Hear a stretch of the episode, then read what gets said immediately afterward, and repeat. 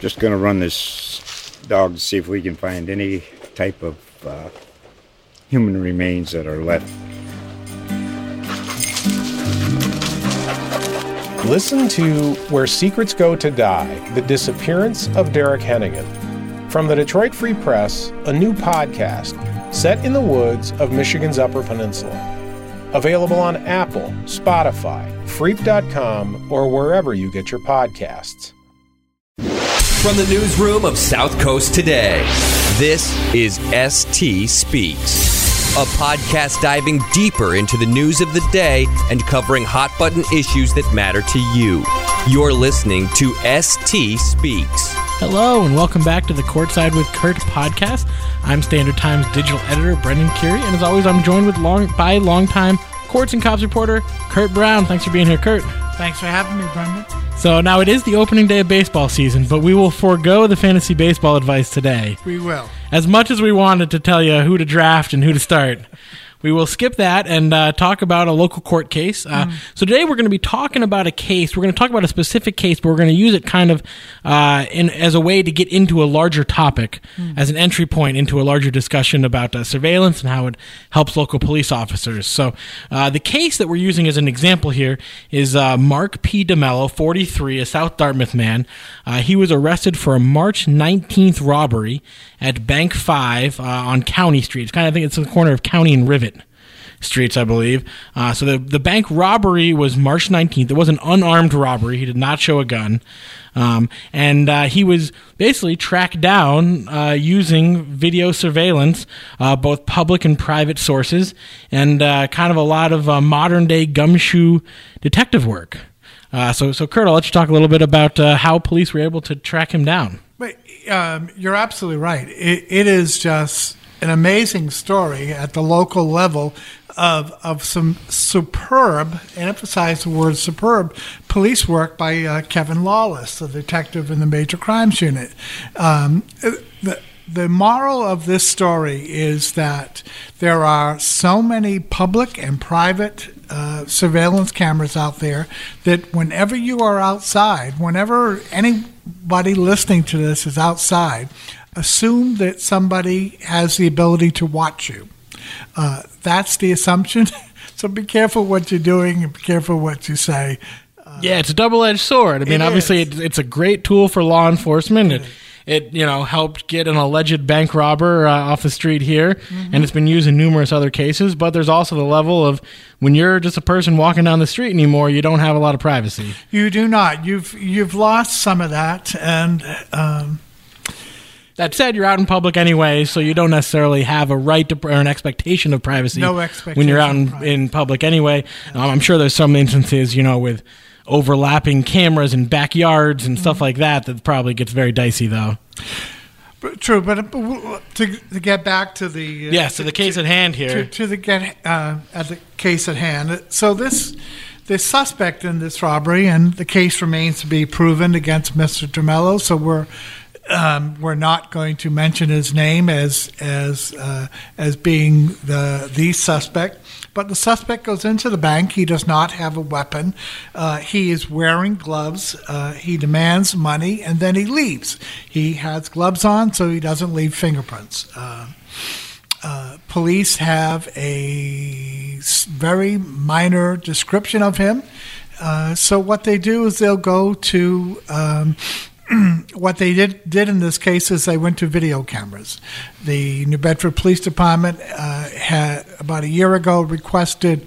Um, a video surveillance bank. Uh, they put a call out to the public that if you'd like to help them and you have a video camera, please contact them. I don't know if any of these uh, cameras in this case uh, came from that inventory, but in this case, they use five, repeat five video locations, five separate cameras that they uh, use to um, identify the make and the model of the vehicle that was used to uh, transport. Um, the suspect from the scene as well as the clothing.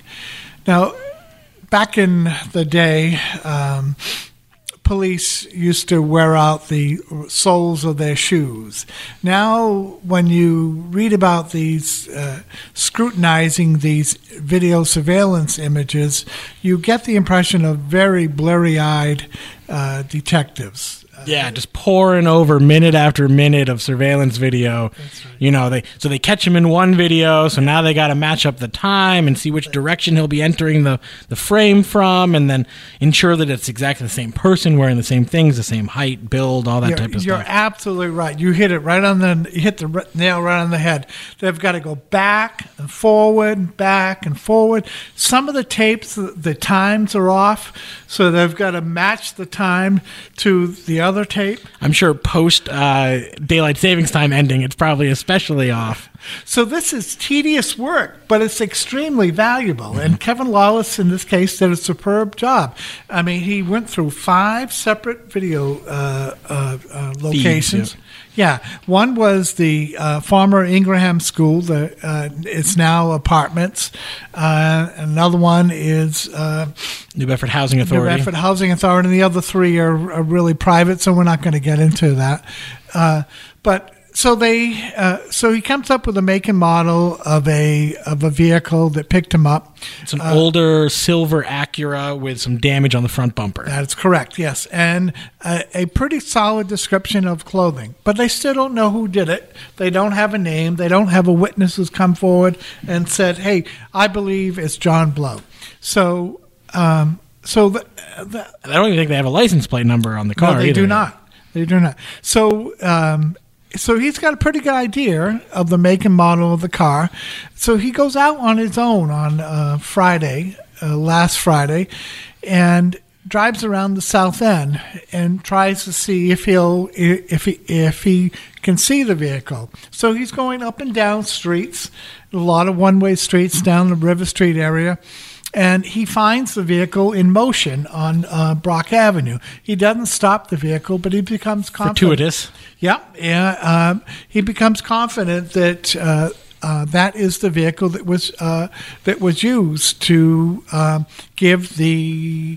The front end damage, I'm guessing. I'm just guessing here. I'm guessing the front end damage helped. I believe it helped a great It's kind, deal. of, it's kind of like a tattoo, right? right. So- Identifying a. Uh, so now we're going to fast forward to Saturday. Uh, the driver and the owner of that car uh, was not involved uh, in any criminal activity. Um, but it turns out that he was renting a room to the uh, suspect. So uh, they go to talk to the suspect, uh, Mr. Demelo now. It's fair to describe him uh, as that. Um, he declines to speak to them. He gets ill. He has to be transported for a undisclosed medical condition to St. Luke's. Uh, they get a search warrant for his room, and then they find articles of clothing uh, that matches what the uh, suspect wore in the uh, bank robbery, and it a hat, matches a hat and a striped sweatshirt. right. It matches what they saw on the videotape. And they were able to watch him. They were able to watch him le- uh, from the bank go east on Rivet Street, then go south on Acushnet Avenue, then go east on Blackmer Street. So they were able to follow him for several blocks using these different cameras that are positioned in different places. Uh, you know, some as we said earlier, some private, and and uh, the two, uh, one of the New Bedford Housing Authority, and one with the Ingraham School. Yes, you're right. Um, so go back to the moral of our story. If you're out in public, assume probably Yes, cr- criminals be aware. I guess non-criminals be aware too. Not that you have less to worry about, but. you know. that you're uh, I don't think anyone's too worried if you're picking your nose out there or something. But uh, criminals certainly be aware that there's cameras on you at a lot of different places. Um, That's right. You know, as drivers, we certainly know. You know, if you run a red light somewhere, even though there's no one around, there might be a camera there that catches you. Um, and these are great tools for law enforcement to be Yeah. able to uh, track people down and um, just kind of learn more about what happened at a crime. one of my earliest experience experiences was uh, I guess it was somewhere in the early '90s. Um, I was talking to the video surveillance was just making its way into the courts, and a uh, Kenny Sullivan, who's a who's a good friend, retired now, and in his day he was one of the most prominent defense attorneys. Uh, he represented one of the defendants in the infamous uh, Big Dan's rape case. He, he told me, he said, video video surveillance. He says it's like the six o'clock news. Yeah. Just just how can you dispute it? Exactly. Yeah. Video surveillance. It's much better than eyewitness testimony. It is. So, uh, so getting back to Mark Mark Demelo, so uh, he's 43.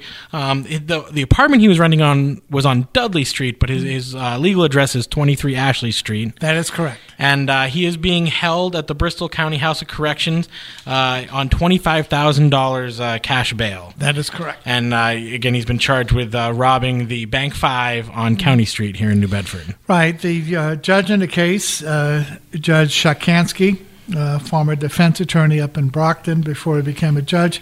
He gave him a bail revocation warning if he ever does make bail, and he held him for the nature and the circumstances of the of the uh, offense. Uh, potential penalties and a, a record of uh, convictions and defaults. So that's the case of uh, Mark P. Demelo, as well as a discussion about the benefits and uh, you know po- possible uh, con- public concerns about public surveillance. But no discussion about fantasy baseball. Yeah, we'll leave that for next time. Yeah, that wouldn't that wouldn't fit in a ten minute podcast. We we need at least an hour to go long on that one. Right. All right. Well, thanks again to all of our listeners. We appreciate you listening. You can uh, listen to this podcast on iTunes, on Google Play, on Stitcher, and on Omny. It's also embedded in many of Curt's uh, stories on SouthCoastToday.com. And as always, you can read his work in the print edition of the Standard Times. Thank you, Brendan, very much. Thanks, Curt.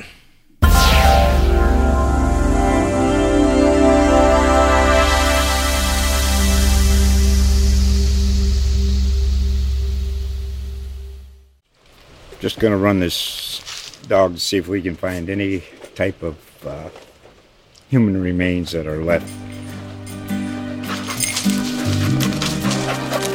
Listen to Where Secrets Go to Die The Disappearance of Derek Hennigan. From the Detroit Free Press, a new podcast set in the woods of Michigan's Upper Peninsula. Available on Apple, Spotify, Freep.com, or wherever you get your podcasts.